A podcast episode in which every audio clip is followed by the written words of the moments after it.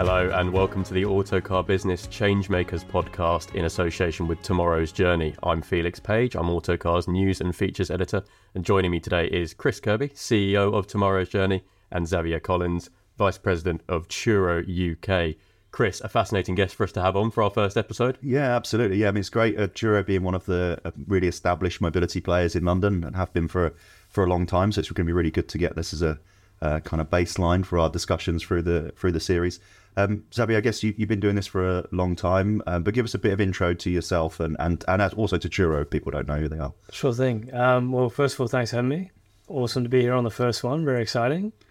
Um, yes, I mean, I, have been doing Turo for five years now uh, in the in the UK market uh, for my sins. It's been um, it's been an amazing journey. I mean, Turo is the, the world's largest car sharing marketplace. So it's it's basically an app that allows you as a car owner to share out your car when you're not using it and make money through doing it. People often um, liken it to Airbnb, and as a as a guest, uh, as someone needing to access a car, it's just a really simple way of booking a car through your phone.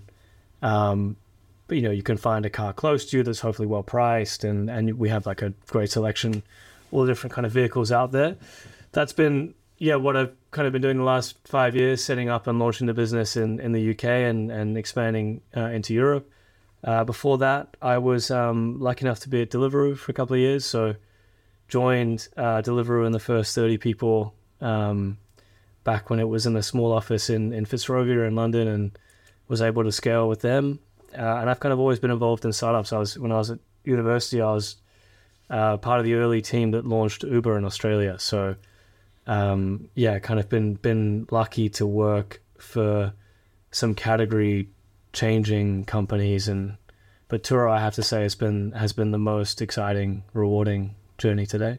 Just picking up on something you mentioned in your background there, working with Deliveroo and Uber, it strikes me there probably couldn't be two more relevant companies uh, to what you do now. So, what have you taken from them that that uh, that, that applies to the Turo business model? Um, yeah, I think that's that's a great question. I say um, so the the unifying theme is marketplaces.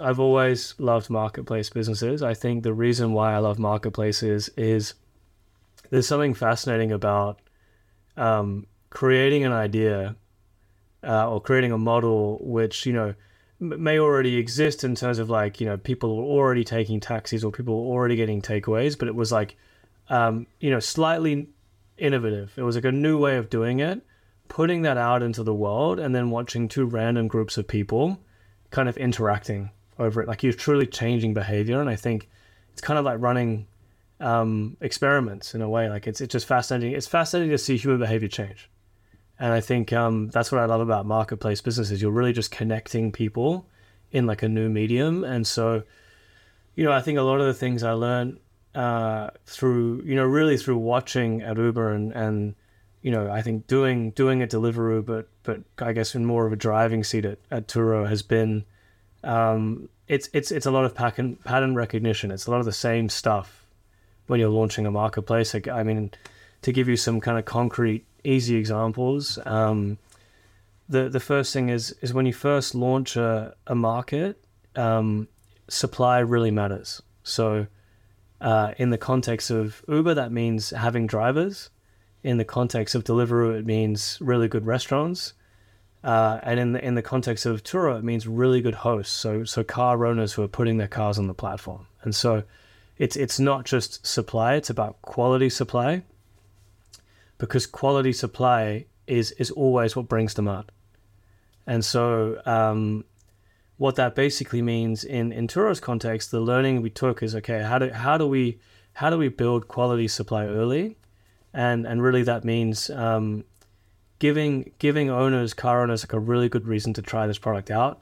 Investing in things like professional photography in the early days, Airbnb did the exact same thing, uh, and making sure that the first time people come to the app, you know, particularly something like car sharing, which is a relatively you know new idea and and and quite strange for people. Um, we want them to have an amazing experience. We want them to see an awesome selection of cars.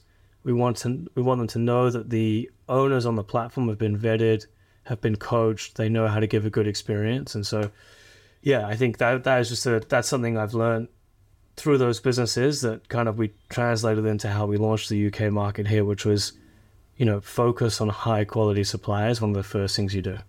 Yeah, fascinating. And I think uh, you must have seen some real change in that five year period with the pandemic coming right in the middle. Yeah. So you'd have had some of those early launches building, I guess, some real change in the supply and demand through that time, but then also maybe people rethinking their relationship with cars uh, post pandemic. So, I mean, uh, how's that, that journey been for Turo? Yeah. Um, it, has been yesterday, today's, and tomorrow's journey. Um, uh, I think it's been uh, it's been one of the most uh, challenging, intense chapters of recent history to launch a travel mobility business. Um, as as you know, you would you would know, and I think um, it's been it's I think it's made us so much stronger as a company. It's really like given us huge focus on like what matters. Uh, to give you a sense, you know, we launched.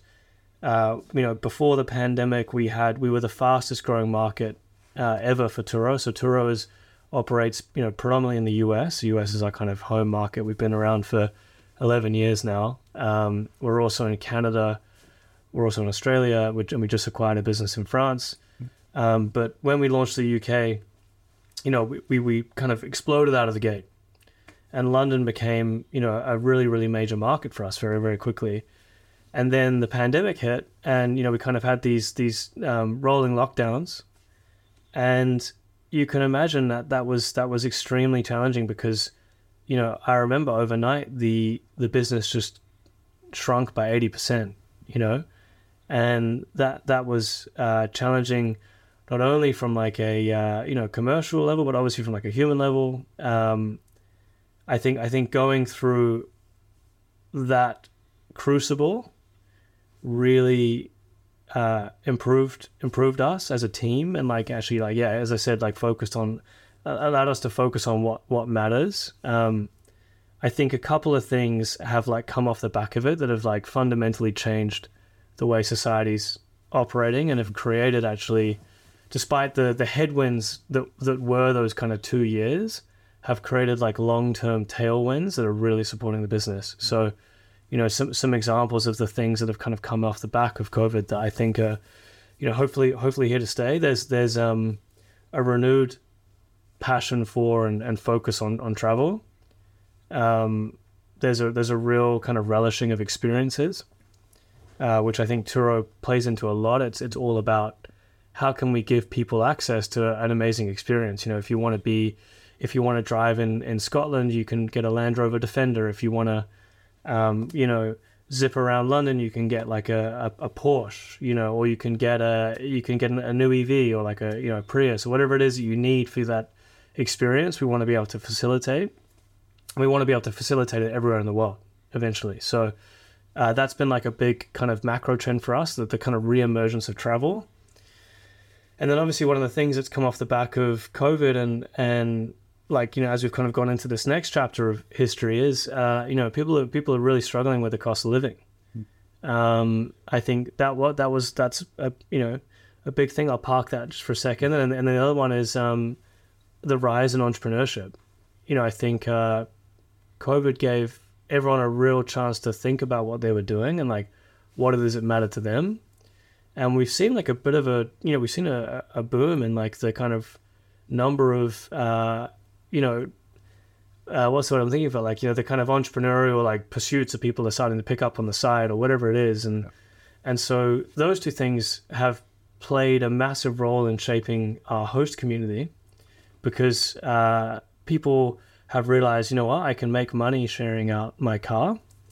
Um, I can I can offset the cost of car ownership.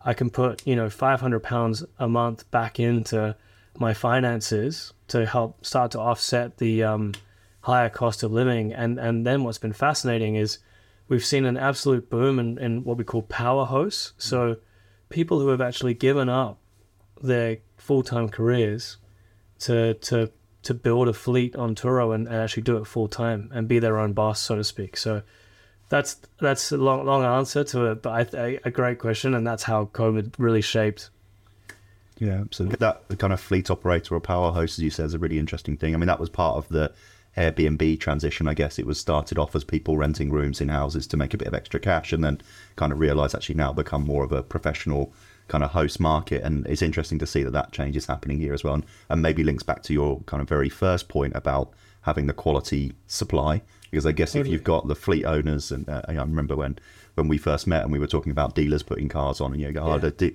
dealers can put ten cars on, but that then you you kind of get a professional experience. You get a dealer experience. You go to a dealer to pick it up, or a dealer delivers a car to you, and that becomes more than um, the kind of real local local level thing. So it kind of helps to balance out some of that, I guess. Yeah, it's, I mean that's a really. I, I actually uh, I forgot we talked about dealerships, but yeah, that's a, that's a really good point. Um, so so so two things I think. The the core of the business is that kind of like human, just like Airbnb, that like human experience led interaction. Um, you know, how can we how can we connect people?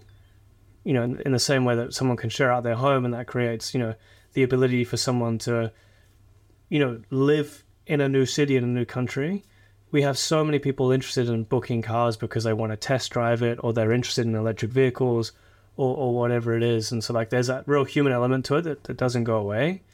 But I think um, what's been fascinating is on the on the on the personal side, seeing people who got into one car, two cars, starting to realize that I could build a really valuable business here.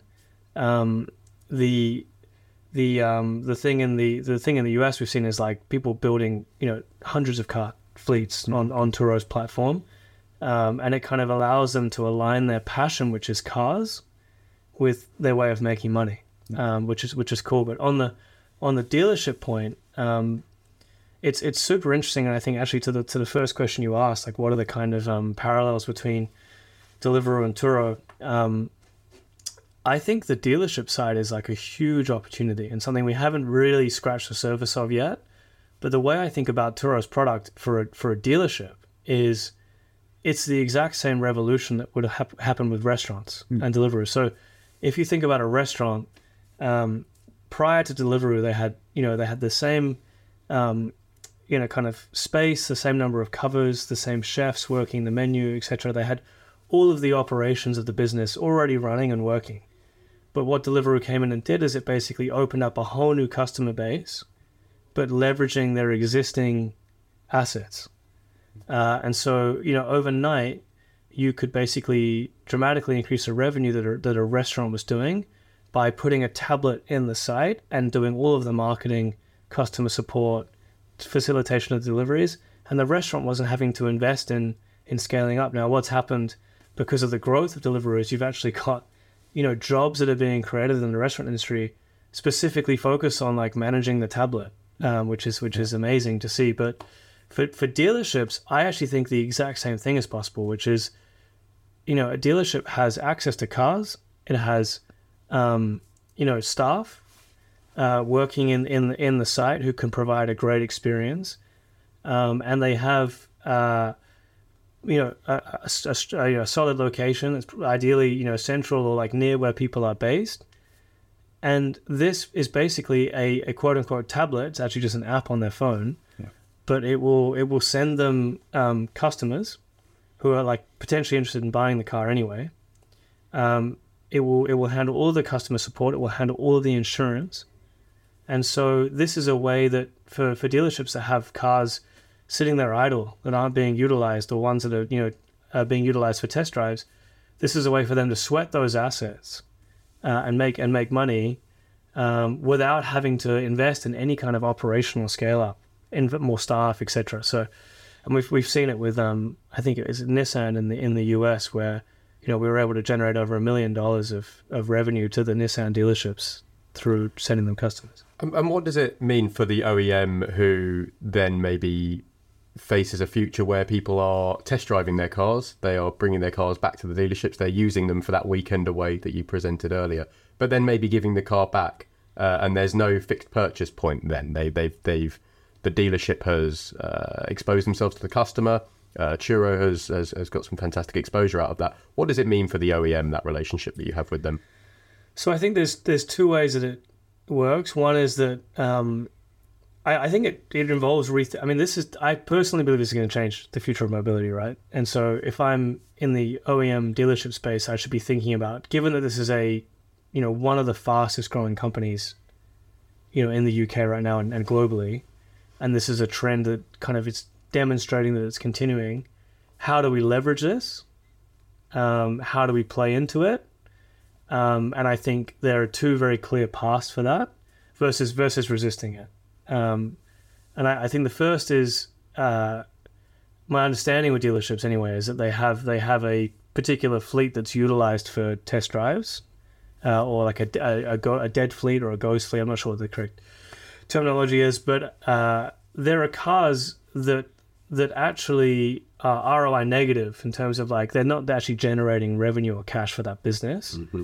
Um, how do you turn that from an asset? It's just the same argument for everyday Turo hosts in in the wild. You know, how do you turn something that's like a pretty bad financial investment into something that pays for itself or actually makes money? Um, so I think that's that's the first thing is like you can overnight turn on a new revenue stream that could, that could completely um, alter the business model of OEMs and dealerships actually by by playing into the future of uh, mobility trends, which is sharing. Um, but I think on on the flip side, and, and like we have such great evidence of this. Um, Turo's like been an amazing uh, lead generation tool for OEMs and uh, and dealerships. I mean, I actually had someone book my car the other day. You know, true true story because they were thinking about buying one. I have a Range Rover Sport, and um, it happens the whole time, and like particularly in the EV space, to be honest, because I think people like still have a little bit of you know cautiousness around whether an EV is right for them. And so what we see a lot is people booking an EV, getting an extended test drive, and then going on to buy one.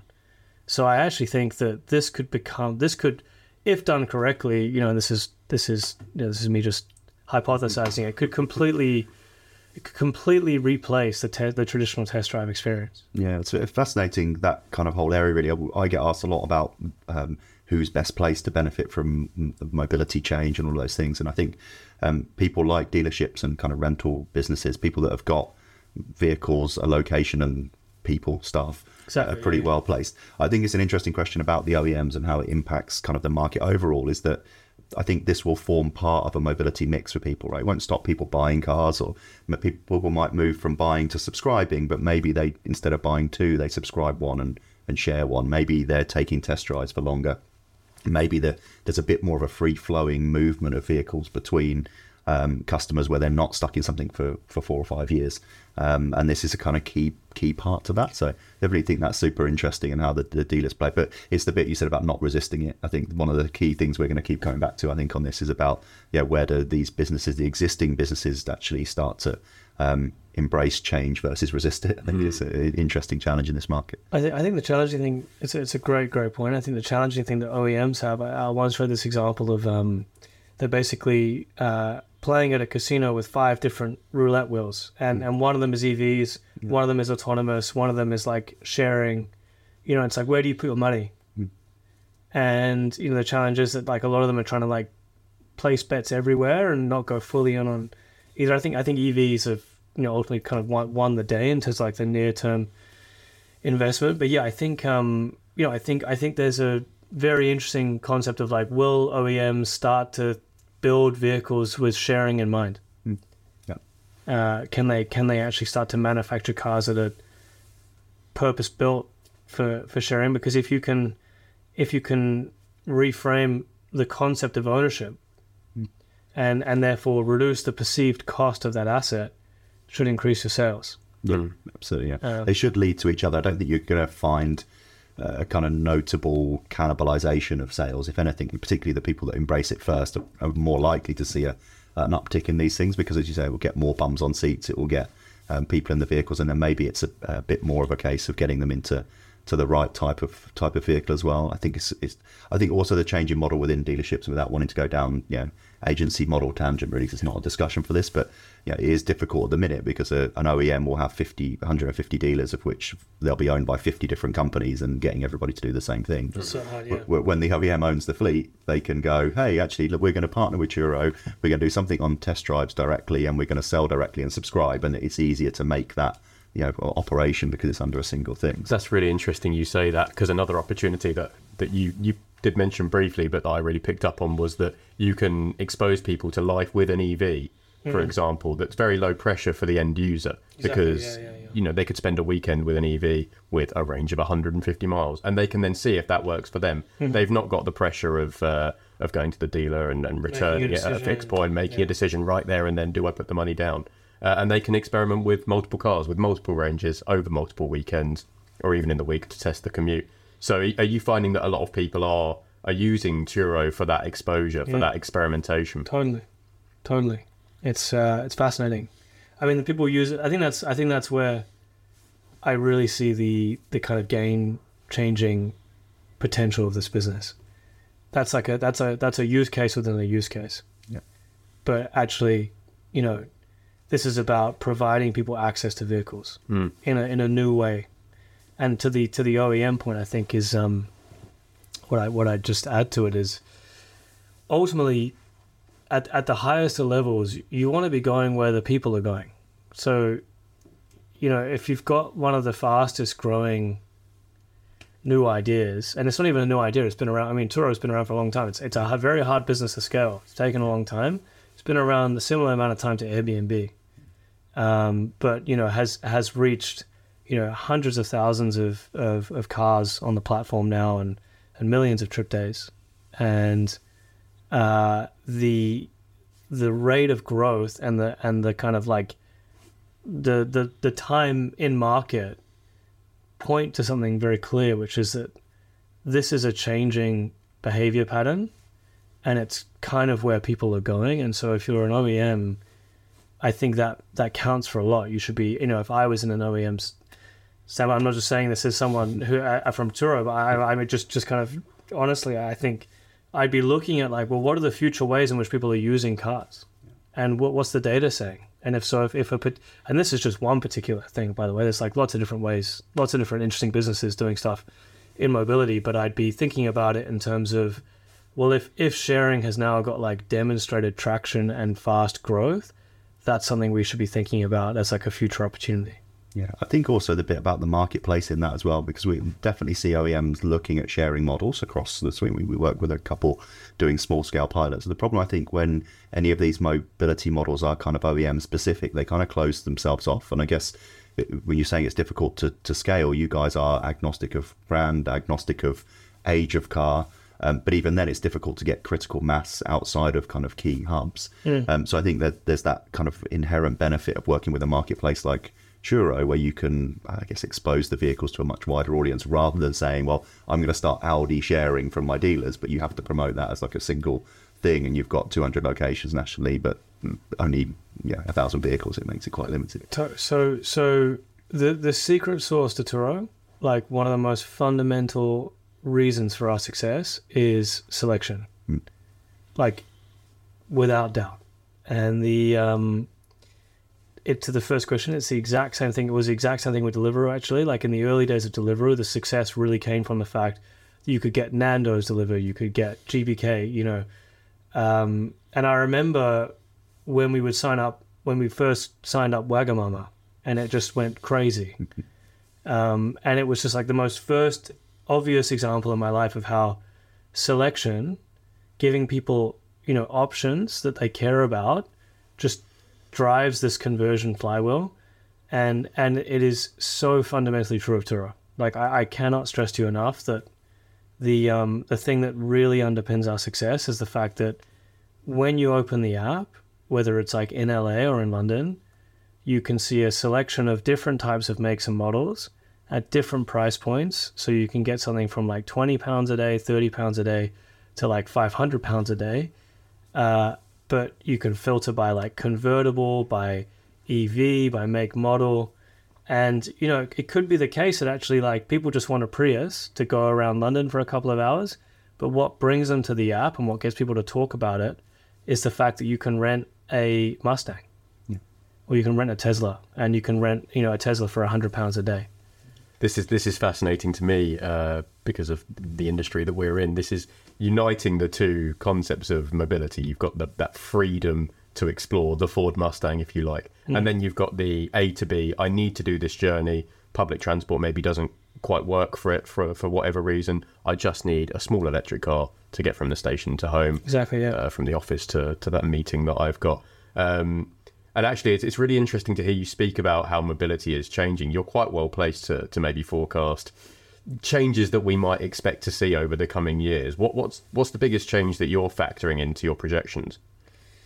Um, that's a hard question. I don't. I don't think uh, from from I guess from what I've seen of people trying to make these predictions, I feel like no one's well placed Yeah. because, uh, you know, how many times you heard that autonomous cars are coming in the next two three years or, or whatever it is. So, I'm I'm loath to fall into the same trap. I think that um, I, I can I can speak within within Turo's context, right, versus like the the broader market. 'cause I, I think this is something that I'm I'm pretty confident will be emerging because Mm. we've also seen it with Airbnb.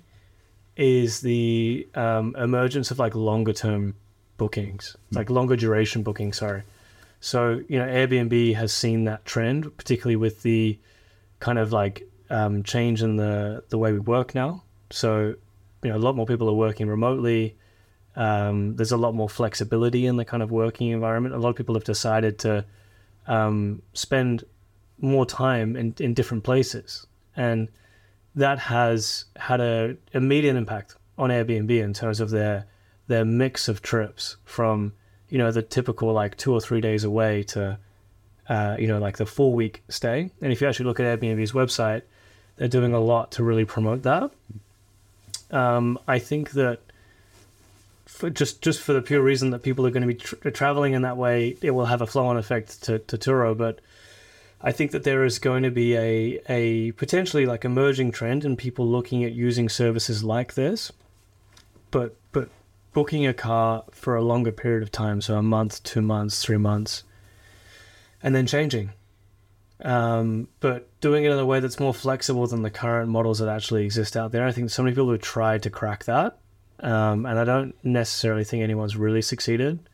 So it's definitely something we're looking at and we're interested in. Like, you know, how can we, how can we improve the Turo experience and the app and the way that we're pricing to um, give people that option? I mean, today you can you can book a car for thirty days for sixty days, but you know we're not really set up to to satisfy that that longer duration trip, and I think that's going to be a growing area, and that's going to change the nature of because that's the key thing for Airbnb, where they made the change in the price point because it's you know up to thirty days becomes a addition of the num of the daily price, and then all of a sudden it goes to a different monthly price, and I guess Mm. That's yeah, the yeah, yeah. the challenge, isn't it? Is if it's if it's three months at hundred quid a day for a Tesla, it suddenly looks really expensive, but actually if for that utilization point for the host, and it's a professional host, I guess in that scenario, you know, it, it tends to make a bit more sense. Well, the thing is, is there's a lot of value.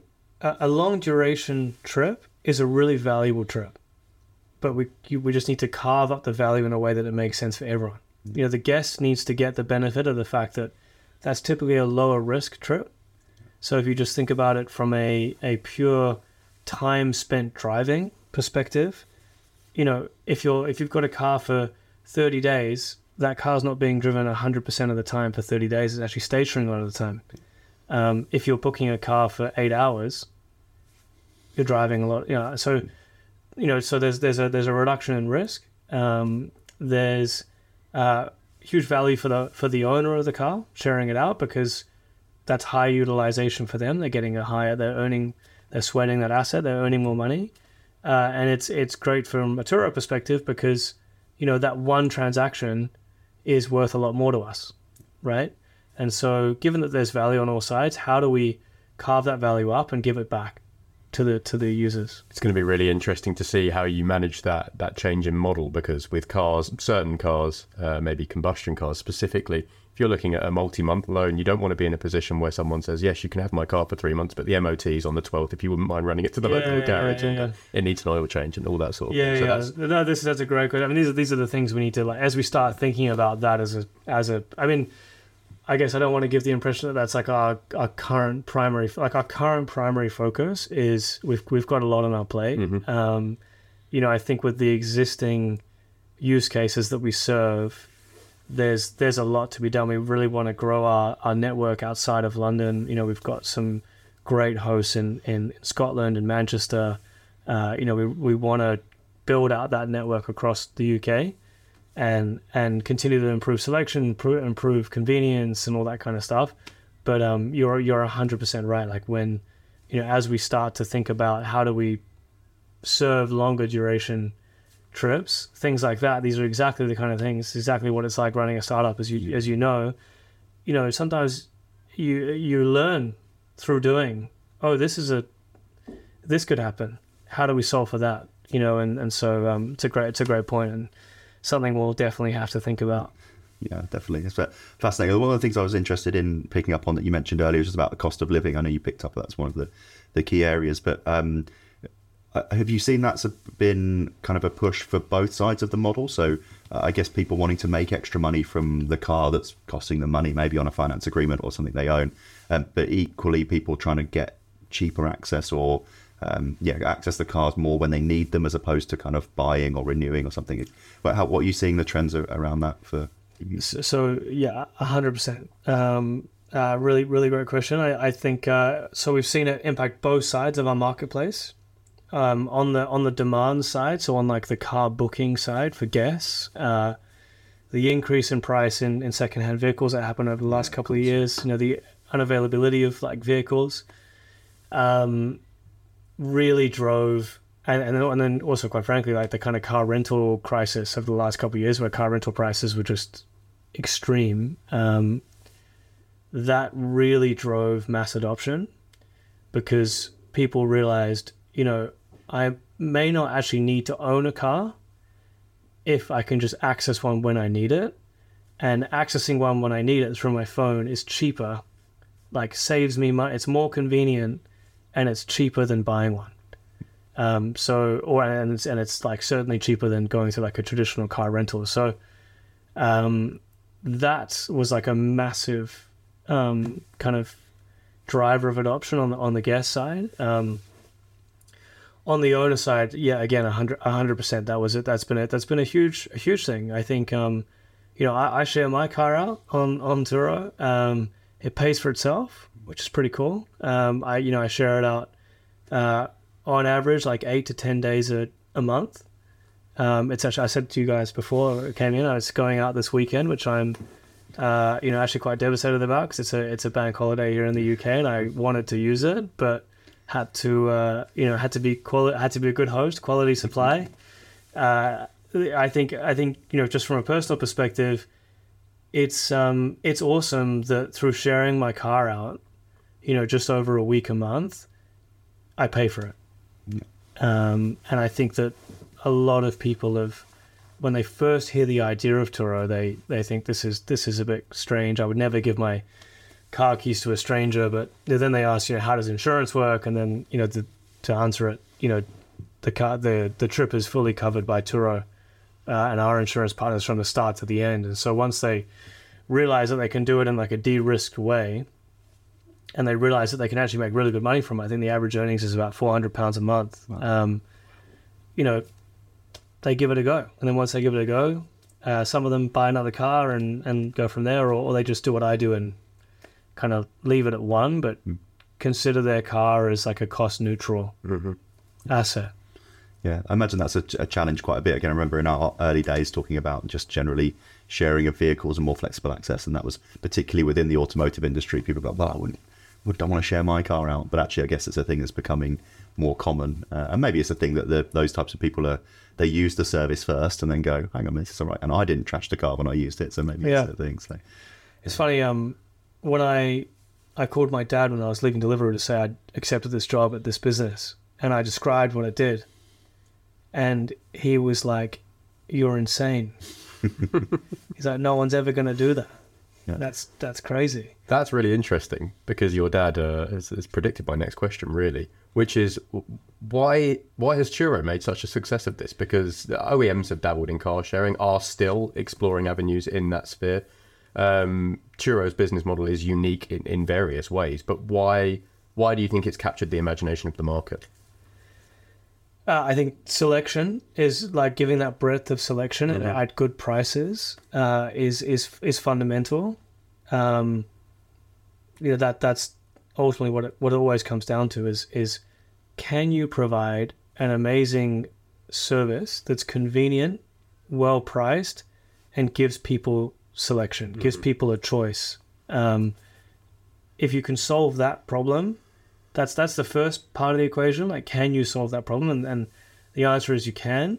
Um, not not easily. It takes time. You know, we've been in the UK for five years now, and we've we've grown significantly. Obviously, we had a, a, a challenging period during during COVID, but uh, you know, we've we've reached kind of critical mass, thousands of owners, you know, renting out their cars. Um, but we we got there through focusing on that, solving those problems for guests, and taking our time and, and being kind of relentless in that pursuit of quality. Um, that's that's stage one, and then and then stage two is, can you solve a problem for owners, and and how do you communicate that solution clearly? And so, you know, the solution for owners is, um, this is a kind of risk-free way to monetize an asset that's sitting there idle 95% of the time. So in like plain language, you buy a car, you you rarely drive it. It sits there on your driveway and it's costing you money. This is a way that you can put it on a platform, make money from it and be covered by the insurance product of that of that business. And and so through time and like just just solving that problem and communicating it clearly, you start to change behavior and then and then the flywheel starts turning. But um it's it's I don't think it's like anything. I think it's I think it's literally just um, kind of relentless focus and and optimism that you will eventually change the behavior. That's how we got here. But you know, still a long way to go. Still a long way to go. Optimism is the key focus of any startup person. Particularly if you're dealing with the uh, UK insurance market. yeah, Uh, yeah, I can imagine. Do you find um, a bit just in terms of that kind of adoption and, and growth, a, bit- a bit about the demographic as well? Because I'm thinking, you mentioned about your dad, I'm thinking about the, the auto market people that have kind of said to me about this, and usually kind of the senior exec, older generation of. You know, but are you? Is there a real? I imagine you've got a real age range, but is there a real? Um, do, do you notice the adoption coming from a younger audience for this?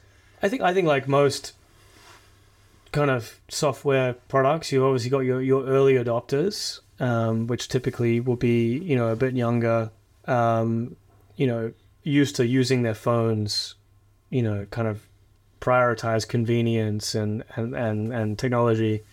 Um, we've definitely moved mass market, which has been one of the coolest things to see. I mean, we do these uh, we do these host community events where we get our hosts together in a room and you know we do um power host you know kind of so we have we have a we have a category of host uh so car owners who are like deeply embedded in, like kind of like the airbnb super hosts. Um same same kind of thing. We'll do like these round tables where you know they'll meet with some of the team and give feedback on how they're enjoying like they're, if they're enjoying or not enjoying the product what do we need to work on etc and you know we get hundreds of people come to these events. It's it's so so cool. And and the like diversity of people that do car sharing it's just like truly amazing. Um, we have and then and that's on the host side then on the guest side we've got people you know there's there's um 70 year olds renting cars on Turo and there's there's 25 year olds um you know obviously there's that that that early adopter mix that we really started with but it definitely has has broadened out. I think the um the thing that always the kind of penny drop moment for people, like particularly like you know my, my dad's generation, I think I, I maybe even used this argument with him in the early days was, you know, you have no problem with with a stranger staying in your home. Like if you actually think about that, it's kind of weird. You know, Yeah. like it's it's weirder um, to give a stranger access to your to your to your house than than your car. I mean, it depends. You obviously have some some car enthusiasts where their their car is sacred. Probably, you know, we, we may never convert those Yeah, people. absolutely. Yeah. Um, but I, you know, I just just quick quick. I've been talking for ages, but one quick anecdote that just re- reminded me of it. Um, when I was at Uber um, back in the day, this was this was you know, this is when Uber was called um, Uber Rent. It wasn't even called Uber, and uh, how it worked was it was a way of just booking taxis. And um, I'll never forget it was the night before UberX launched, and UberX is what Uber is today. And I was, you know, I was, I was like an intern. I didn't know what I was doing. I was kind of there to hand out the flyers. Um, but I remember talking to the uh, the head of APAC um, and asking like, "What is UberX?" And he said, "Well, it's this idea that anyone can they take you somewhere in their car." And I was like, "That is ridiculous. That's crazy." That's never going to work. I was like, wait, what? That's what's launching tomorrow? I was like, that that doesn't make any. Uh, people would never do that. that. That's ridiculous. And then he's like, well, what do you think a taxi is? Yep. And uh, it was just this crazy penny drop moment where I was a light bulb moment. And I was like, wow, that's you know, and and so now I actually I seek out companies like that. I think companies that sound like a crazy idea at first actually have the potential to change the world. And you know, I think when my when my dad reacted like that, it wasn't. It, it was just like it made me laugh. I was like, well, here, this is there's a real opportunity here. Yeah. Yeah, it's just frustrating for me really because I'm going back in my head thinking of all the cars I've sold that I maybe could have justified keeping if I'd put them on Yeah, Turo. exactly. yeah, yeah, yeah. Uh, not, not too late. But then I am quite particular about my cars. You know, that is so. Uh, That's the thing. I'd uh, I'd We- be one of these people. You We have, we actually, I mean, it's, it's funny you say that because we have a lot of car enthusiasts, not only as guests, but as hosts. Um, you know, people who are truly passionate about cars. Uh, they, they love Turo. Hmm. And e- even as a host, because, um, you know, obviously, if you've got like your one pride and joy that you just don't want anyone else to go in, this is not going to change that calculation because you're not trying to offset the cost of owning that car. It's it's a sunk cost. You know, it's like it's a piece of art. Mhm. But if you're really really passionate about cars and you want to collect lots of different types of cars, this is an amazing way to build. And you know, you're interested in like the mechanics of cars, or you've got like a great network in the car industry. You know, you can build a really valuable business on this platform, and it's a way of combining a passion for cars and a collection of cars with a revenue stream. And so, actually, like you know, particularly in the US, we've got like a ton of car enthusiasts. Uh, and I think in the in the US in particular, because we've been a bit around a bit longer, um, we have a, we have um, a lot more scale. We actually have even greater selection. So we've got like classic cars and you know some some ridiculous Lamborghinis, etc. on the on the platform in the US, but those people love it. You know, they get to have like a fleet of Lamborghinis and Ferraris and also rent them out. Yeah, to cover some of the costs. Yeah, pretty enticing. yeah, yeah, yeah. Fascinating. Well, uh, thank you very much for coming in. Thank you very much for giving us some insight into into what you're doing. I can't wait to see where it goes next. I think uh, what you've told us is, is hugely exciting for, for the end user, for the car owner, perhaps for the dealer as well. I mean, there are some avenues here that maybe we hadn't considered before. So thank you for giving us that insight. Closing thoughts, Chris? Yeah, just uh, just echoing that. Really, I think it's been uh, been fascinating to see the journey. So since we first met pre-pandemic, moving through, uh, as you say, the headwind times and now into some tailwind times. I think uh, yeah, definitely a key part of the mix as the, the market's going to change. I think so. It's great and uh, great to have you on first first episode. It's a good benchmark for everyone else to, No uh, to follow. Hey, thank you so much. Really enjoyed it. Um, massively appreciate the opportunity. Thank you for coming in, and thank you to you for listening and watching. You can find this podcast wherever you get your favourite podcasts, Spotify, Apple Music, and the rest. And you can find out more information on every guest we have at tomorrowsjourney.co.uk. Thank you very much.